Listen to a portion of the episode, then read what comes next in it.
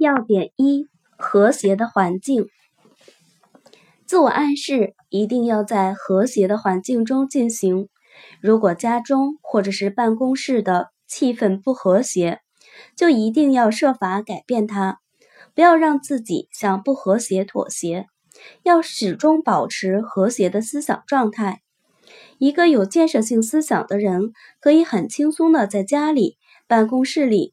和一切社会场所中自觉地调整心态，但假若你不具备建设性的思想，那就让你的眼睛看到和谐的景象，让你的耳朵听到美妙的音乐，让你的头脑获得有益的创造性思想。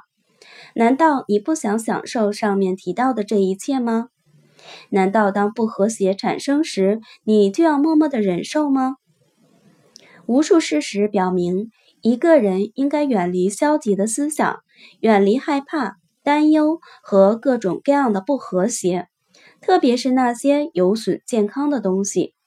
对于病人来说，这个世界上最难的事情，就是要做到意志足够坚强，勇敢地面对自己的短处，然后下定决心战胜他们。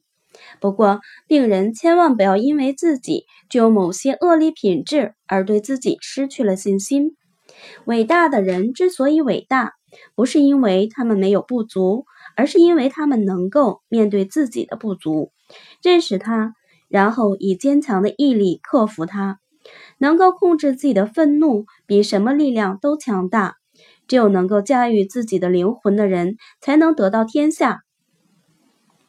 这样做的时候，要尽量避免谴责自己，或者是怜悯自己。如果你的治病原因有四条，凭你的能力完全能找出一条，或者是更多，那么现在请抓紧时间把它们都找出来吧。自恋、自怜、自责是他们最狠毒、最阴险、最狡猾的外在表现形式。